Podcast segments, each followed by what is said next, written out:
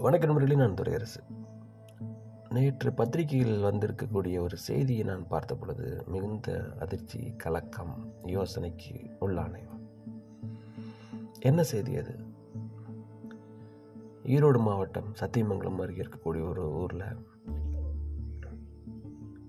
ஒரு பையன் ஒரு பையன் கூட சொல்ல முடியாது. ஒரு குழந்தை பதினாலு வயசு. தன்னுடைய அம்மாவுடைய தலையில் ஹாலோ பிளாக் கல்லை தூக்கி போட்டு கொலை செஞ்சிடறான். அதன் பிறகு அந்த பையனை கூட்டிகிட்டு போய் சிறார் நீதி குழுமம் சொல்லக்கூடிய juvenile justice board JJ board முன்னாடி ஆஜர்படுத்தி அதுக்கப்புறம் அந்த குழந்தைய வந்து சிறுவர் சீர்திருத்த பள்ளிக்கு அனுப்பியிருக்காங்க. நாட்டில் நடக்கக்கூடிய எவ்வளவோ குற்றச்செயல்களோடு இதை நம்ம அதோட ஒன்று பத்தோட பதினொன்று பார்க்க முடியாது. ஏன்னா இதில் ஒரு குழந்தை சம்மந்தப்பட்டிருக்கு. ஒரு குழந்தைகள் நல்ல ஆர்வலராக இது பல்வேறு கேள்விகளை எனக்குள்ள எழுப்புச்சு. பத்து மாதம் சுமந்து பெற்ற ஒரு தாயை ஒரு ஈப்படாமல் இரும்பு கடிக்காமல் வளர்த்த ஒரு தாயை ஒரு குழந்தை கொலை செய்து விட வேண்டும் கொன்று அழித்து விட வேண்டும் என்று நினைக்கிறது என்றால் பிரச்சனை எங்கே இருக்கிறது? அதை நம்ம பார்க்கணும். இந்த சம்மந்தப்பட்ட குழந்தையுடைய விஷயத்தில் எடுத்து பார்த்தோம்னா எந்த பாடத்திலையுமே இந்த குழந்தை வந்து சரியாக படிக்கலை. எல்லாத்துலேயுமே ஃபெயில் மார்க் வாங்கியிருக்கான் அப்படிங்கிறது பெற்றோருக்கு பெரிய பிரச்சனையாக இருந்திருக்கு. இதை என்ன பண்ணலாம்னு யோசிச்சு பார்த்துட்டு சரி ஒரு ஹாஸ்டலில் ஒரு விடுதியில் சேர்த்தா சரியாக இருக்கும்னு சொல்லிட்டு இவங்க என்ன பண்ணுறாங்க ஒரு தனியார் பள்ளிக்கூடத்தில் சேர்த்து அந்த விடுதியில் சேர்த்துட்டு வந்துடுறாங்க. அவனுக்கு இங்கே இருப்பு கொள்ளலாம் கிளம்பி வந்துட்டான். தெரியாமல் அதன் பிறகு திரும்பவும் உடைய சேர்க்கலான்னு பேசிகிட்டு இருக்கிறப்போ தான் அந்த கோபத்தில் அந்த பையன் அம்மாவை அந்த மாதிரி கொலை பண்ணிடுறான். இதெல்லாம் பின்னணி செய்திகளாக பத்திரிகையில் வந்திருக்கக்கூடிய செய்தி. ஒரு பள்ளிக்கூடத்தில் ஒரு மாணவன் எப்படி அனைத்து பாடங்கள்லையுமே ஃபெயில் மார்க் வாங்குறான். அவனுக்கே எந்த பாடமுமே புரியலை அல்லது எந்த பாடமுமே பிடிக்கலை. இது ஒரு கேள்வி. அவனுக்கு பள்ளிக்கூடமே பிடிக்கலையா? படிக்கிறதே பிடிக்கலையா? அல்ல பள்ளிக்கூடத்தில் சில ஆசிரியர்கள் பிடிக்கலையா? அல்லது குறிப்பிட்ட பாடம் பிடிக்கலையா? அல்லது குறிப்பிட்ட எந்த பாடமே பிடிக்கலையா? இதெல்லாம் துணை கேள்விகள். பொதுவாக ஒரு அஞ்சு பாடம் இருக்குன்னு வச்சுக்கோங்களேன்.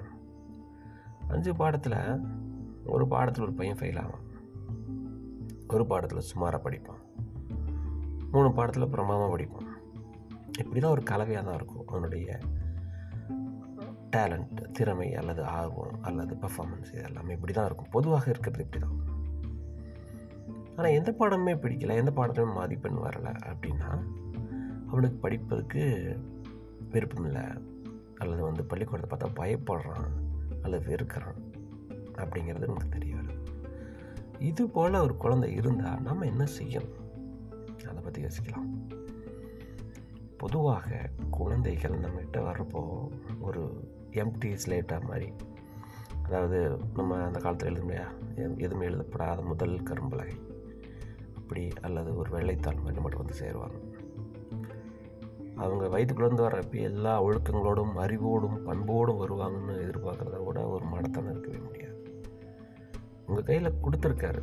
கடவுளோ அல்லது இயற்கையோ ஒரு கையில் ஒரு வெள்ளைத்தாளை கொடுத்துருக்கு. நீங்கள் தான் அதில் நல்ல ஓவியத்தை நல்ல விஷயங்களை எழுதணும் வரையணும் ஒரு கவிதை எழுதணும். அது உங்களுடைய பொறுப்பு. ஏற்கனவே எழுதி நீங்கள் ஒரு பிரிண்டர் மாதிரி எப்படியே நீங்கள் அந்த பேப்பர் நீங்கள் கக்கலை. ஒரு குழந்தைக்கு பள்ளிக்கூடத்தில் விருப்பம் இல்லைன்னா அதற்கான காரணம் என்ன? அல்லது குறிப்பிட்ட பாடம் பிடிக்காமல் போச்சுன்னா அதோடைய பின்னணி என்ன?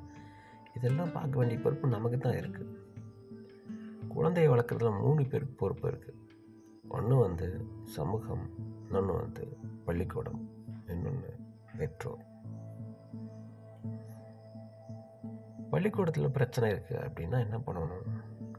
இந்த பேரண்ட்ஸ் டீச்சர்ஸ் மீட் சொல்லுவாங்க பார்த்தீங்களா பெற்றோர் ஆசிரியர் கூட்டங்கள் நடக்கும் இல்லையா? அங்கே போய் பையனையும் வச்சுக்கிட்டு தேவைப்பட்டால் பையன் இல்லாமல் கூட பேசலாம். அவனுடைய வகுப்பாசிரியர்கள் அவனுடைய இதர ஆசிரியர்கள் பள்ளிக்கூடத்தினுடைய நிர்வாகிகள் தலைமை ஆசிரியர் சக மாணவர்கள் இப்படி எல்லாத்தையும் பேசி பள்ளிக்கூடத்தில் அவன் எப்படி இருக்கிறான் என்பதை பற்றி ஒரு சித்திரத்தை நம்ம வரைஞ்சிக்கலாம். அதன் பிறகு குழந்தைகிட்ட பேசலாம். உனக்கு என்ன பிரச்சனை? உனக்கு என்ன வேணும்? உனக்கு என்ன நடக்குது? நாங்கள் ஏதாச்சும் இதில் உதவி செய்ய முடியுமா? அப்படின்னு நம்ம பேசணும். குழந்தைகள் பெரும்பாலும் பொய் சொல்ல மாட்டாங்க. சின்ன சின்ன போய் வீட்டில் அழகாக சொல்லுவாங்க அதெல்லாம் விட்டுருங்க. ஆனால் பொதுவாக தனக்கு ஒரு பிரச்சனை இருக்குது அப்படிங்கிற போது அந்த பிரச்சனையை விரிவாக எடுத்துரைப்பதில் குழந்தைகள் போய் சொல்ல மாட்டாங்க. ஏன்னா ஒரு கிணத்துல ஒரு ஆற்றுல விழுந்தவன் தன்னை காப்பாற்ற யாராவது வரமாட்டாங்களான்னு கை நீட்டுவானே தவிர அங்கே போய் தந்திரங்களை கையாண்டுக்கிட்டு இருக்க மாட்டான். ஏன்னா அவன் வந்து ஹீஸ் சீக்கிங் ஹெல்ப் இல்லையா? அவன் உதவியை நாடுகிறான். அதனால் நான் உனக்கு உதவி செய்ய வந்திருக்கேன். நீ எனக்கு ஒத்துழைச்சினா தான் நான் உதவி செய்ய முடியும். அப்படிங்க சொல்கிறப்போ குழந்தை சொல் எனக்கு அந்த குறிப்பிட்ட அந்த ஆசிரியர் பிடிக்கல அவர் என்னை அடிக்கிறாரு துன்புறுத்துறாரு. இல்லை வேறு மாதிரியான தொந்தரவுகள் எனக்கு இருக்குது. இப்படி ஏதாச்சும் சொல்லுவாங்க. அதன் பிறகு அவற்றை பட்டியலிட்டு கொண்டு அவை உண்மையான்னு பார்க்கலாம். அதுக்கு என்ன செய்யலாம்? அதே பள்ளிக்கூடத்தில் இருக்கலாம். அதே செக்ஷனில் இருக்கலாமா? வேறு செக்ஷனை மாற்ற சொல்லலாமா? இல்லை வேறு பள்ளிக்கூடத்துக்கு மாறலாமா? இல்லை அரசு பள்ளிக்கூடத்துக்கு மாற்றலாமா இதெல்லாம் யோசிக்கணும். இல்லை வேறு ஏதாவது உளவியல் காரணங்களாக இருக்குது. பள்ளிக்கூடத்தை பார்த்தாலே அவனுக்கு அச்சமாக இருக்குது பாடலாம் காரணம் இல்லை அப்படின்னா அதற்கு என்ன செய்யணும்? ஒன்றும் இல்லை. இந்த மாதிரி ஒரு பிரச்சனை இருக்குது அப்படின்னா நீங்கள் நேராக போய் ஒரு சைக்ராட்டிஸ்ட் என்று சொல்லக்கூடிய மனநல மருத்துவரை பார்க்கலாம். அவங்க என்ன பண்ணுவாங்க? ஒரு கவுன்சிலிங்க்கு ஏற்பாடு செய்வாங்க. என்ன பிரச்சனைங்கிறத ஃபஸ்ட்டு கண்டுபிடிப்பாங்க. கண்டுபிடிச்சிட்டு அதன் பிறகு ஒரு உளவியல் ஆலோசகர்கிட்ட அவங்கள அனுப்புவாங்க. அந்த குழந்தை இவங்களை அனுப்புவாங்க. என்ன மாதிரியான ஆலோசனை தேவைங்கிறத முடிவு செய்த பிறகு. அதுக்கப்புறம் குழந்தைக்கு என்ன பிரச்சனை இருக்குங்கிறத பேசி பேசி பேசி அந்த உளவியல் ஆலோசகர் ஒரு ரெண்டு அமர்வு மூணு அமர்வில் கண்டுபிடிச்சு நமக்கு சொல்லுவாங்க. அதுக்கப்புறம் அதுலேருந்து வெளியில் வர அதுலேருந்து மீண்டு வர என்ன செய்யணும் அப்படிங்கிறதையும் அவங்க நமக்கு பரிந்துரைப்பாங்க. அப்புறம் தான் நம்ம வந்து அதை வந்து சரி பண்ணி கொண்டு வரணும். இதற்கு நமக்கு தேவையானது பொறுமை நம்பிக்கை இது ரெண்டும் இருக்கணும். ஒன்று குழந்தை நம்புறது ரெண்டாவது இந்த பிரச்சனையிலேருந்து நம்ம வெளியில் வந்துட முடியும். குழந்தை மீட்டு கொண்டு வந்துட முடியும் அப்படின்னு நம்ம நம்பணும். குழந்தை வளர்ப்புடைய அடிப்படையான ஒரு தன்மையே நோக்கமே இயல்பே தேவையே நம்பிக்கையும் கூர்மையும் தான். ஒரு முறை ஹாஸ்டல் விட்டு பையன் வந்துட்டான் அப்படின்னா அவனுக்கு அந்த கட்டுப்பாடோ அல்லது வந்து ஒரு அபேண்டன்ட் கைவிடப்பட்ட நிலையோ பிடிக்கல அப்படின்னு அர்த்தம். அப்படின்னா கூடுதலான கேர் தேவைப்படுதுன்னு தான் அர்த்தம். ஒரு குழந்தை வீட்டில் இருந்து டெய்லி நான் அம்மா அப்பாவை பார்ப்பேன். அவங்க டெய்லி அவங்க முகத்தை பார்த்துட்டு தான் பள்ளிக்கூடம் போவேன்னு சொன்னாலும் அவன் வந்து டிபெண்ட் சைல்டுன்னு நம்ம முடிவுக்கு வரலாம். அதாவது நம்ம பெற்றோரை சார்ந்திருக்கக்கூடிய ஒரு குழந்தை தனித்து இயக்காத ஒரு குழந்தை அப்படின்னு முடிவுக்கு வரலாம். அப்படிங்கிறப்ப குழந்தைகிட்ட நம்ம கூடுதலாக பேசி பேசி பேசி நம்ம வந்து பிரச்சனைகளை சரி பண்ணுறதுக்கான வாய்ப்புகளை நம்ம ஆராயலாம். அப்படி இல்லாமல் நம்ம தடாலடியாக அமைப்பு முறையை மாற்றுறது ஒரு பள்ளிக்கூடத்தை உடனடியாக மாற்றி விடுவது டக்குனு போய் ஒரு ஹாஸ்டலில் போடுறது டக்குனு ஒரு பெரம்பெடுத்து விழுவல் விளக்க வேண்டியது. இதெல்லாம் அப்போ நமக்கு அது நேர்மறையான விளைவுகள் நமக்கு கிடைக்காது. இப்போ பாருங்கள் எனக்கு அந்த குடும்பத்தை பற்றி தெரியாது அந்த வழக்கை பற்றி கூடுதல் விவரங்கள் தெரியாது.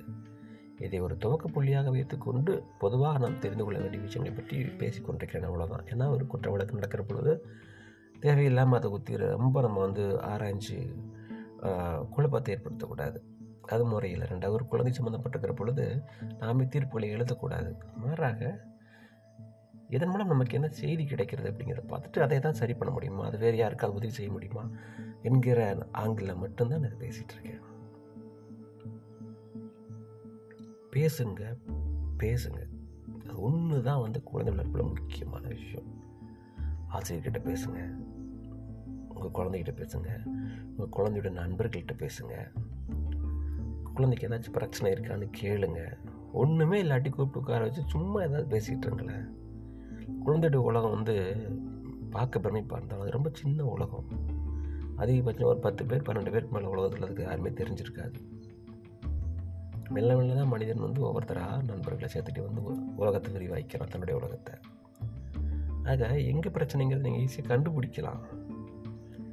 ஒரு பள்ளிக்கூடத்துக்கு ஃபீஸ் கட்டிட்டு நீங்கள் அப்படியே அப்படியே தள்ளி விட்டு வந்துட்டீங்கன்னா அது உங்களை வந்து ஒரு ஆஹ், இந்த கற்றறிந்த பெரிய மாமேதை அறிவாளியை வந்து அப்படியே வந்து ப்ரொடியூஸ் பண்ணாது. அது ஒன்றும் மாவரைக்கிற மிஷின் கிடையாது. தானியத்தை போட்டால் மாவாக கொட்டுறது. ஒரு மனிதன். சமூக விலங்கு. விருப்பு வெறுப்பு கோபம் ஆத்திரம் சந்தோஷம் எதிர்பார்ப்பு ஏமாற்றம் எல்லாம் இருக்கக்கூடிய மனுஷன் தான் அவன். அவனை வந்து நம்மெல்லாம் சேர்ந்து செதுக்க வேண்டியிருக்கு. அதில் யாராவது தங்களுடைய பொறுப்பை கழித்து விட்டாலும் ஒதுங்கி நின்றாலும் அதனுடைய விளைவினை குழந்தையுடைய படிப்பில் குணாம்சத்தில் எல்லாத்தையும் நீங்கள் பார்க்க முடியும். அதனால் நான் கேட்டுக்கிறதெல்லாம் என்னென்னு கேட்டிங்கன்னா தயவு செஞ்சு பேசுங்கள். அது ஒரு பெரிய மருந்து. அதை போல் மருந்தே கிடையாது. எங்கள் ரெண்டு நாடுகளுக்கு இடையில் நடக்கிற பெரிய வல்லரசு போரையே பேச்சு தாங்க தீர்க்குறாங்க குண்டு ஓட்டு குண்டு ஓட்டு எந்த தீர்வையும் நீங்கள் காண முடியாது. தடியெடுத்து அடித்து நான் தீர்வு கொண்டு வந்துட்டேன்னா எந்த பிரச்சனையும் வரைக்கும் உலகத்தில் கிடையவே கிடையாது. உலகத்தில் எவ்வளோ பெரிய இராணுவத்தை வச்சுருக்க ஒரு நாடும் வந்து பேச்சு தான் பிரச்சனையை தீர்க்குதே தவிர சுட்டு வெடிகுண்டு வீசிலாம் எந்த பிரச்சனையும் தீர்த்ததில்லை. என்னை கேட்டால் நீங்கள் எப்போ வந்து அந்த பலத்தை பிரயோகம் பண்ணுறீங்களோ அப்போ பிரச்சனை தொடங்குது. எப்போ பேச தொடங்குறீங்களோ அப்போ பிரச்சனை முடியுது. நன்றி. வணக்கம்.